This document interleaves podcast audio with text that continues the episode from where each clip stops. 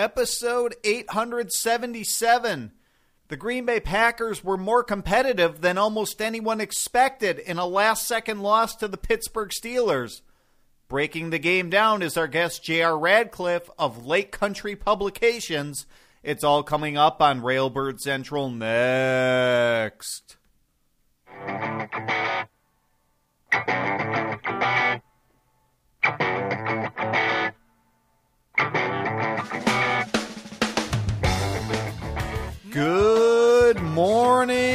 Green Bay Packers fans, and welcome to Railbird Central at Cheesehead TV, the longest tenured Packers podcast on the internet. I'm your host, Brian Carriveau, and today we're breaking down a Green Bay Packers loss to the Pittsburgh Steelers on Sunday Night Football. To do that, we're joined by a guest on the phone. Baltar, find me another expert. One that likes me this time, okay? We're joined by J.R. Radcliffe of Lake Country Publications. J.R., how you doing this morning? I'm doing pretty good, sir. Thanks for having me on. No problem. Thank you for joining us on the show. We're glad to be talking to you. Uh, JR, I originally reached out to you knowing that you've covered the Watt brothers. Uh, and the Packers took on TJ Watt on Sunday night, so I thought the timing was appropriate. Can you start off just by telling us about your coverage of the Watt family uh, and also the relationship between Lake Country Publications and the Milwaukee Journal Sentinel? Because if I'm being honest, I'm a little unsure myself. there are times I'm a little unsure myself too, if I'm being completely honest. But um, yeah, we so we're in the downtown building now. We're in the Milwaukee Journal Sentinel building. I'm looking out over over downtown right now as we speak here from the lunchroom. Um, we you can kind of think of what we do as just a community branch of the Journal Sentinel coverage zone. And, and for a long time, we weren't in this building. We were in Waukesha, uh, covering basically all the suburban communities around Milwaukee. Uh, we've done that. Uh, I've, I've been here since uh, since 2004, so I've been covering high school sports for a long time. Uh, from a sports perspective, that's our that's our emphasis when we're covering these communities is, is the high school sports angle. Uh, occasionally, we'll do some stuff college or pro related, but almost always as it relates to the kids that were from our high school coverage maps. So so that's what that's what we do. Um, you know, it's now called Now News Group, but uh, for a long time, my sort of emphasis was out in Lake Country and covering Pewaukee High School was part of that. Saw all three Watt brothers play in high school. We've done obviously a ton of coverage of, of them and sort of their ascension into into the college ranks and into the pros. So uh, it, it has been very fun to uh, to follow some athletes that have have gone on to do pretty crazy cool things in the NFL. Um, so talking about TJ Watt here, uh, the Packers, of course, had the chance to draft him uh, before trading down in the first round. Um, in hindsight, JR, did they make a mistake, or I guess we could put it another way, did they make the correct choice? How would you put it? I mean, obviously, from a selfish point of view, I wanted to see TJ Watt in, in the hometown colors because I had followed him for so long, and he definitely seemed to fit what the Packers were looking for. I mean, I think the the obvious answer here is you just don't have enough data to say one way or, or the other yet. And and if you look at it as sort of a straight up trade where the Packers get Kevin King and Vince Biegel for TJ Watt, I think there's a really good chance that works out in their favor. You know, we don't know a whole lot about Biegel because he's still sort of working his way into the into the lineup and, and coming off an injury. And I mean, Kevin King has obviously been injured too, and we've seen some really great things from him. And, and I love hearing him say after a game like last night that he does want, he does expect to become a number one cornerback, and that's. I mean, I think we can all agree that's really where the biggest weakness on this team lies. So, if even in, if we're talking short term, they probably addressed it right, even if even if they could used another linebacker like Watt. And I think long term, there's just no way. There's just there's just honestly no way to know. I mean, I think one thing that if if if TJ Watt had been here doing the exact same production that he has been doing in Pittsburgh, yeah, I think the funny thing is he'd probably be seen as after having such a great debut game as maybe being a little bit disappointing since then. He's obviously his their first game was against the Browns. He had two sacks, an interception, seven tackles he hasn't been able to match that production, and I don't think anybody would expect him to, you know, from the outside looking in. But I think from here, he missed a game with injury. He hasn't, maybe he hasn't popped off the page as he did that first game. Maybe, maybe people here are still thinking, oh, maybe he's not going to be the next J.J. Watt. So I honestly think if, um, you know, I honestly don't know if we have enough data to know for sure if he were here that we would be seeing a guy who's clearly the better choice. I think it's still just so long. I mean, we might go two, three years before we know for sure what this, whether or not this was a good move. You mentioned him already, but uh, what do you make of the player they ended up taking with their top draft pick, Kevin King, and especially the injury he's fighting through? We saw that last night. I think, I, I mean, I've liked him. I, I don't like with the injury. It's hard to know exactly how much that impacts him on the field. I think for a rookie out there, and and I mean, you know, like last night, he's going to get a little exposed going against Antonio Brown, just like a six-year veteran is going to get exposed against Antonio Brown. And I, I think that he has shown some signs of being a rookie, and he's shown some signs that maybe down the line he could be a pretty pretty important contributor. You know, with these injuries, I came into the year thinking Damarious Randall and Quentin Rollins were going to be awesome this year because the injuries had held them down and they just hadn't had a chance to show what they could do. And, you know, it hasn't really worked out that way with obviously Rollins getting hurt again and, and Randall just not really, you know, Randall showing flashes here and there, I guess taking a step forward. But, you know, it could be that Kevin King is, this is as good as he is, but I would, I would personally wager that he's going to be a pretty great player in that, in that secondary. And, and I'm perfectly comfortable with the Packers having really basically chosen him over TJ Watt. Uh, again, it's somebody you mentioned briefly about, but I'd like to expand on it here. The Packers would eventually draft an outside linebacker uh, in the fifth round or fourth round, pardon me, Vince Biegel. Do you think he'll eventually play a big role on this Packers defense? We've we've seen him here with a, a small role since he got activated off the pup list. I, I do. I think he'll be as it, guys like that, I guess you, you sort of see Jake Ryan, Blake Martinez. I mean, those guys can contribute a lot in individual games over the course of a year. They're not going to maybe not going to be all pro type players, but they're going to be key contributors. I mean, I think there's there's certainly a case to be made that Biegel could be that type of guy, that guy who's just a steady linebacking presence who makes a lot of tackles and and uh, and you know right now he can contribute on special teams as well. I don't know if I, I mean I certainly if I were coming out of college would of course expect T.J. Watt to have the better career than Vince Biegel, but it's not like Vince Biegel was you know was top liver. He had a really nice career at Wisconsin and probably would have gotten drafted a lot higher if he'd come out a year earlier and. So there's there's a lot of talent there, and depending on how the injuries play out, I'd love to see you know I'd love to see what he can do at full strength over the course of a season. We're talking to J.R. Radcliffe of Lake Country Publications here at Railbird Central on a Monday morning. Uh, Jr. Uh, let, us talk about last night's game. Uh, we talked a lot about T.J. Watt so far. Did did you ever anticipate the Packers would make this as competitive as they did, losing the game as the clock expired after being shut out the previous week? You know, if I'm being honest with you, it didn't really surprise me. I mean, there's no data to suggest that they would be able to hang with a team that has only two losses with with the situation they're in. So I guess like from a sort of cerebral point of view, yeah, no, of course you didn't expect it, but I like we've just seen this in the NFL time and time again. It usually seems to work in reverse where you play a team that you'd expect to crush and it ends up being a real struggle. But I just I just I don't I don't have any expectations going into an NFL week, and, and what I think I know is usually wrong. I really thought the Packers would respond after last week's debacle against Baltimore. I really thought that they would have a focused game plan. They did. I really thought Brett Hundley would play better. I didn't think there was any way he couldn't. Play, you know, he wasn't going to play worse than how he did last week. There was no way. So, um, you know, and he did. They they obviously got some. They got some turnovers. I mean, if we can be honest, they got some really lucky breaks, in my opinion. You know, anytime you score two touchdowns from over 50 yards, another one from close to 40. I mean, those are those are big plays, but you kind of also look at well, did the defense break down? Like, how is it that you were able to? Big plays don't happen in the NFL very often, and then you have three turnovers that I would I would consider to be a surprise, you know, and sometimes those kind of fall into your lap as well. They needed a lot of things to go right, and they did go right. So I'm not. Uh, it, it didn't surprise me because I've seen this before in the NFL. I honestly didn't think coming into last night that they were still in the playoff race. I certainly don't think that now. I wouldn't have thought that if they had won, but it did not shock me to see them actually show up and play a really solid game against Pittsburgh.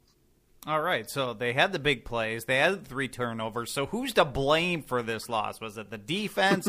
was it coaching decisions? What was it? Well, I really wish Antonio Brown weren't so dang good because he doesn't drag true, his feet. True. We at least get overtime. I, I, like a lot of people, it's hard for me to really gauge how much coaching, you know, coaching versus talent plays a role.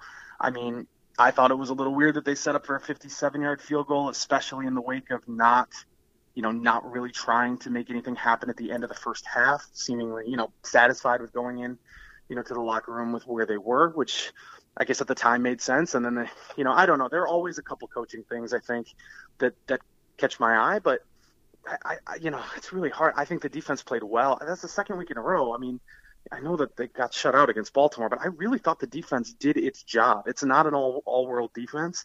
It's not going to shock you, but if it gets a couple turnovers like it did, even if it holds Pittsburgh under 500 yards, as as crazy a number as that is, if you're capable of doing that, you have a chance to win the football game, and they did.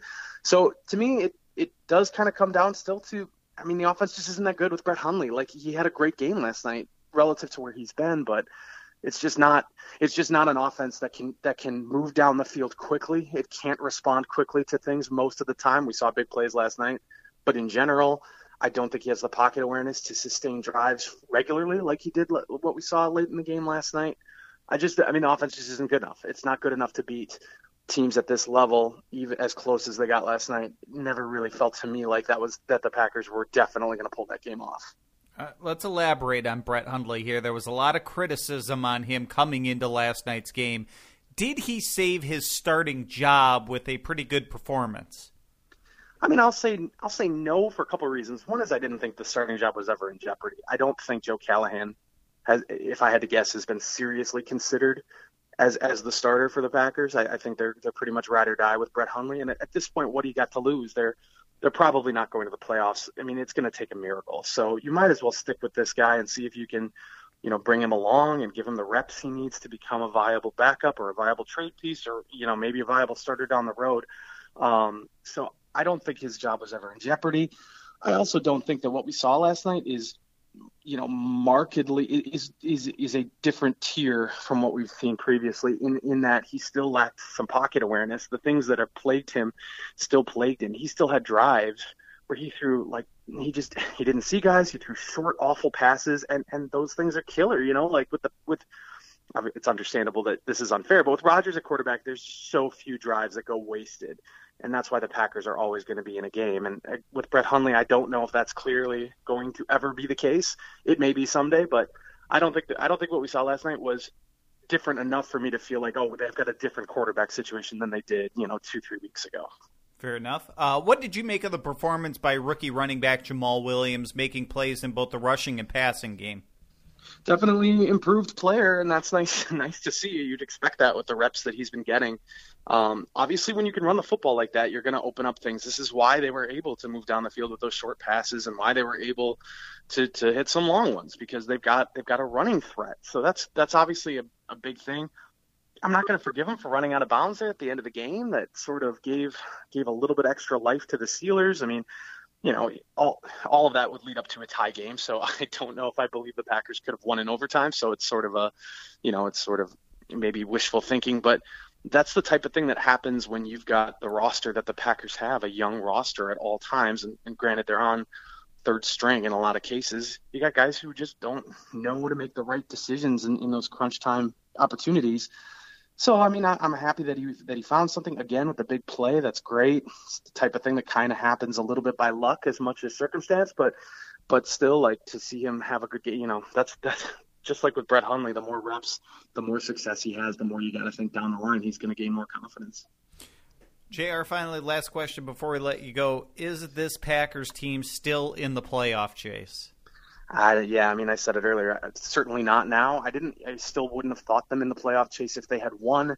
It's definitely looking bleak now. I, I say there's no way. I mean, I'm not even watching Packers games expecting that they can pull a rabbit out of their hat like I did last year or in previous years, even with the Matt Flynn situation, because Aaron Rodgers' injury came a little later in the season. They kind of already had some wins baked in.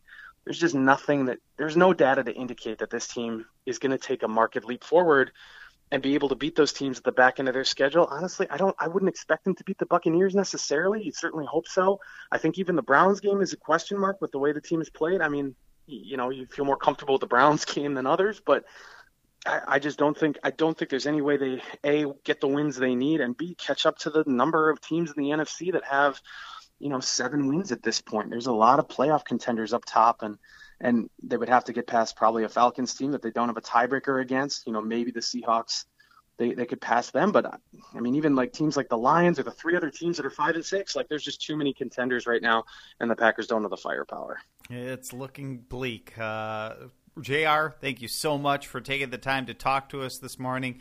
Uh, glad to get your insight on uh, TJ Watt, among the other things like the Green Bay Packers in yesterday's yeah. game. Uh, happy to be talking to you and keep up the good work, all right? All right. Thank you, sir. You as well. Take care. Thanks much. J.R. Radcliffe of Lake Country Publications joining us here at Railbird Central on a Monday morning. Glad to have him joining us. Glad to have you, the listener, join us as we continue on with the show. What the hell's going on out here? I'll try to tell you, Vince, in our Packers news segment and my commentary on it. And I'm going to start with the Chips report from last night's game, as we do every week here on Railbird Central. Your blue chip players from last night's game getting top billing this week is running back Jamaal Williams, who made a difference in both the ground and through the air. He led the team in rushing from scrimmage with 135 yards. Uh, nicely balanced, 66 yards rushing, 69 yards receiving.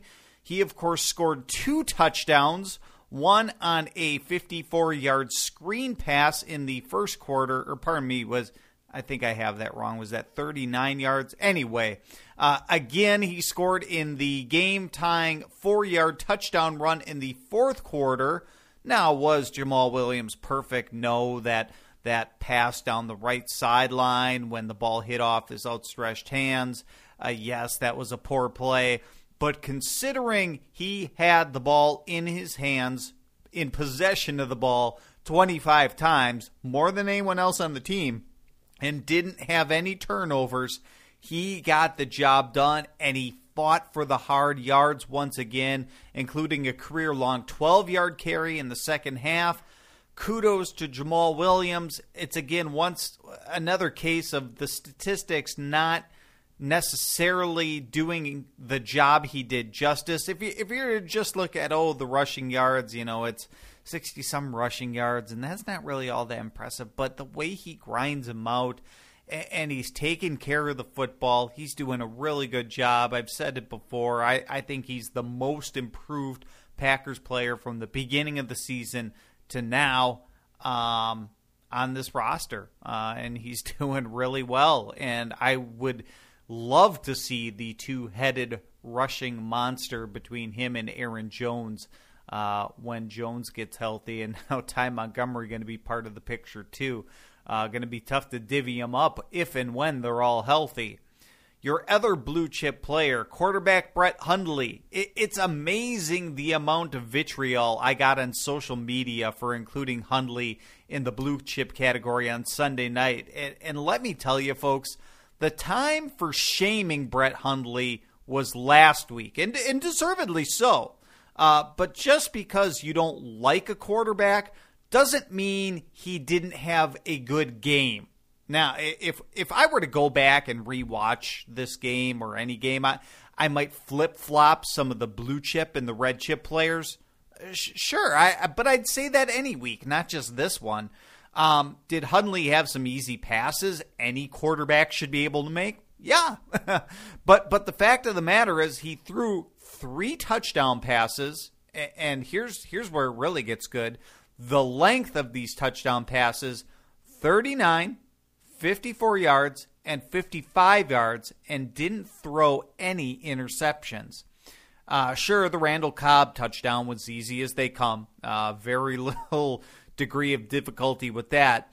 But the more I watch the other ones, the more impressed I am. Even the screen pass to Jamaal Williams, which, you know, should be a relatively easy pass to make, the timing was perfect. And, and for a team that struggled to run a screen pass in recent weeks, the execution was perfect. And the pass to Davante Adams, the touchdown pass I'm talking about, the more I watch it, uh, the throw by Hundley gets better all the time. The the amount of touch he put on the football down the field to put it in a window and the timing to get it there before the safety arrives because it would be an easy it would be easy to overthrow a pass like that. It was a great throw from Brett Hundley. Did Hundley have issues running into sacks again? Yes, uh, but they weren't all on him. And his three and out series early in the fourth quarter, that one was especially bad, no doubt about it. But watch the game tying drive in the middle of the fourth quarter, getting that ball out quick and hitting Richard Rodgers on that 25 yard completion to take advantage of a blitz to start the drive, and then hitting Randall Cobb and Davante Adams each on a 12 yard completion to follow that up and then completing a pass to Jordy Nelson to convert a third and one, and then hitting Adams to convert that fourth down. That drive was impeccable, that that drive was as good as anything Aaron Rodgers has done. Uh, unfortunately, I'm talking about one drive, whereas with Aaron Rodgers, we can talk about many drives. Uh, but when you consider those and the touchdown passes, when when you average 9.4 yards per attempt, that's about as good as it gets for a quarterback. And add in a six-yard scramble by Hundley, and it was a good day. I'm not voting him for the Packers Hall of Fame or the Pro Football Hall of Fame here. Just saying he had a good game. Uh, I think people should acknowledge if he has a good game. He wasn't the problem on Sunday night. Red chip players, the good, maybe not great. Uh, Davante Adams gets one. That 55 yard touchdown pass we mentioned earlier, that came on a stop and go route that was fantastic, juking out the player covering him and then breaking a tackle to get into the end zone, which he had to dive for. And then there was also the huge fourth down conversion to set up the game tying touchdown. And in all, Adams had five receptions for 82 yards, um, all of which uh, were were team highs, or those two statistics.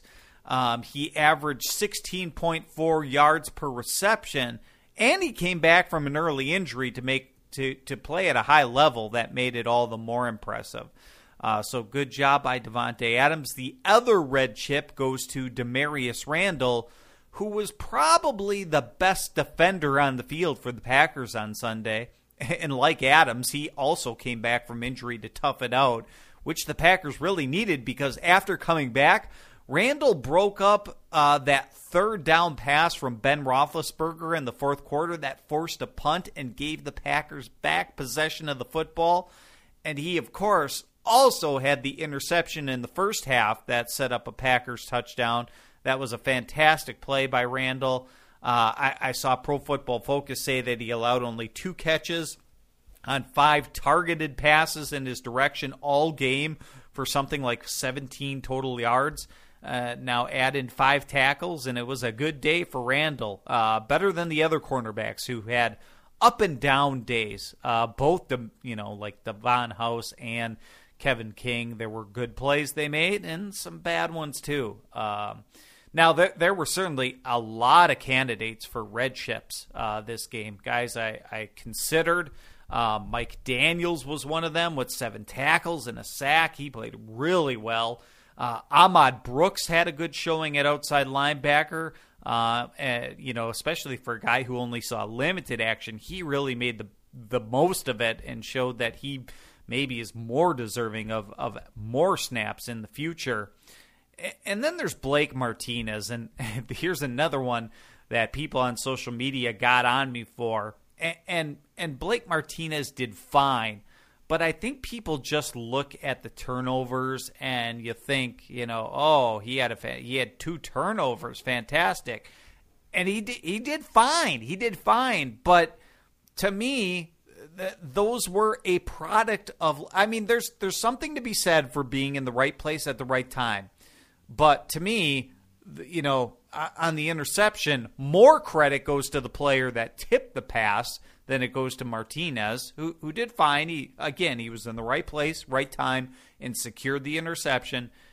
And then on the forced fumble, I, I give more credit to the guy or guys that forced that fumble than I do Martinez. And again, right place, right time. He did fine. He had like 15 tackles, but he also uh, had several missed tackles this game and gave up several pass completions. There was bad mixed in with the good with Blake Martinez, which is why he just didn't, you know, he, he's more in like the honorable mention category. He did fine, uh, especially when you're coming up with those turnovers. Uh, just there, there were players who performed better than him. Uh, your cow chip players. Um, one goes to Ha Ha Clinton Dix, who unfortunately continues a trend of poor play. There were multiple occasions when where passes were completed in front of him. Clinton Dix almost being too deep in his coverage. And then to compound matters, he, he missed a tackle on a pass completed in front of him that erupted into a long gain. And that wasn't the only tackle he missed on the day. Uh, he had poor leverage on another Le'Veon Bell run. It, it just wasn't a good showing by a player that's coming off a Pro Bowl season last year, and I can't I can't see that happening this year. And if it if it does, uh, shame on the voters uh, for letting it happen. Um, I don't completely always trust the Pro Bowl voting process.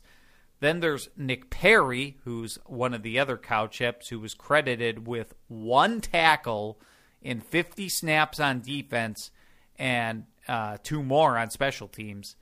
The pass rush may have been the biggest issue for the Packers defense on Sunday, and, and certainly Perry, Perry wasn't alone. But when Clay Matthews isn't out on the field, it was imperative that Perry pick up the slack and he didn't do much in either against the pass or the run. I, I saw him getting too wide on a run by Le'Veon Bell. Even saw him offering nothing in pass coverage on one snap. Uh, not a good day for Nick Perry. And, dishonorable mention, I'm surprised at this even, to David Bakhtiari, who probably had his worst game of the season uh, for the Green Bay Packers. I, I've no doubt about it. I've seen worse play from offensive linemen before, uh, but he gave up a sack. He kind of gave up maybe even one and a half sack, although you can argue that it was Brett Hundley's fault.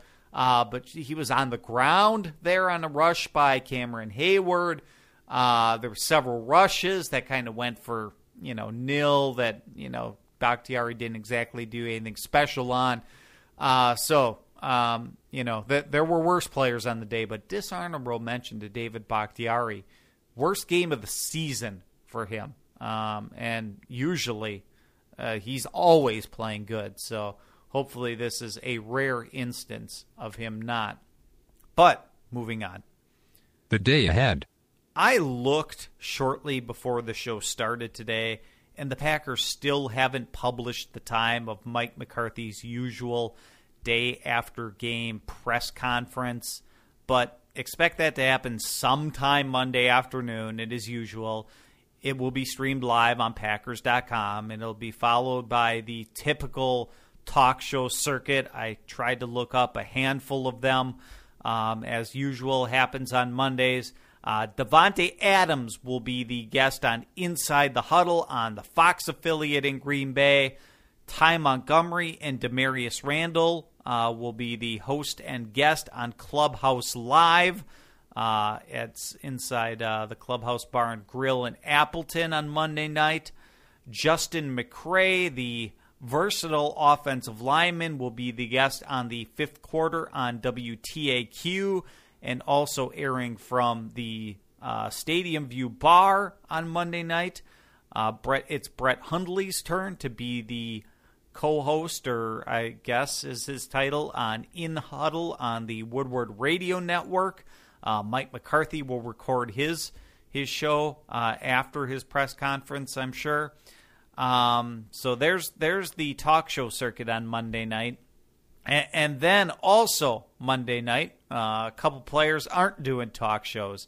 It's the running backs' turn to donate their time to the Salvation Army. So Halfbacks Aaron Jones and Jamaal Williams and fullback Aaron Ripkowski will appear in the Lambeau Field atrium from 6 to 7 p.m. on Monday night to sign autographs in exchange for donations that will go to charity. Uh, part of an ongoing series of appearances by Packers players throughout the holiday season every Monday night, which started last week.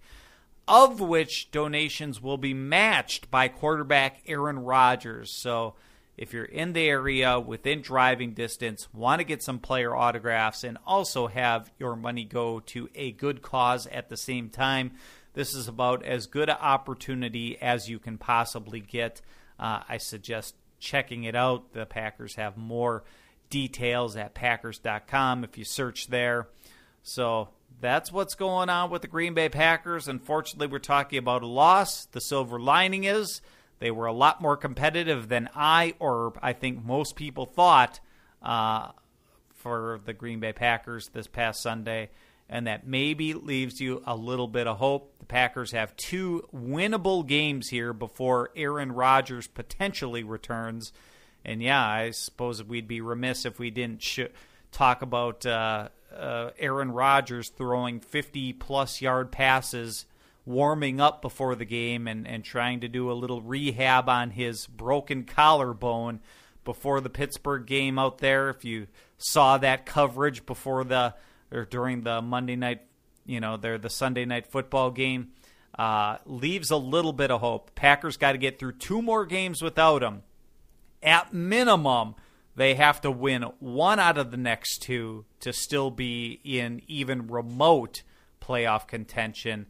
And if they could potentially win the next two, uh, at least the Tampa Bay Bucks games at home, um, then the Packers, you know, are, are really standing a better chance to maybe make a playoff push if and when Rodgers returns. So there's hope. It, it's a glimmer right now, uh, but there is hope, and and hopefully uh, the Packers can get back on the winning track here. But that'll do it for today's episode of Railbird Central. Thank you, everybody, so much for joining us today. Thank you to J.R. Radcliffe of Lake Country Publications for being our guest. And uh, we've already got our next show lined up on Wednesday. We'll be joined, as usual, by Nathan Jahnke of ProFootballFocus.com, who joins us every Wednesday during the season. We'll take one last look back at this game with him before looking ahead to the next game against the Tampa Bay Buccaneers. So looking forward to that. Two days from now, Railbird Central typically airs every Monday, Wednesday, Friday at 8:30 a.m. Central Time. That's a live edition of the show, podcasted and on demand later in the day. That'll do it. We'll see you, folks. Have a good Monday. Uh, I leave you today with a song called "The Way That It Goes." From Kyle Hollingsworth on Sci Fidelity Records. See you later. Go, pack, go. Begging for change with a Mountain Dew, a puppy on a string and a cigarette. The dreads are hanging past the waistline. In no hurry, just taking his time. Two girls kissing on a corner stop. As he walks by the pawn shop, the cool hip stores and the funky shoes. Bitches vibe and the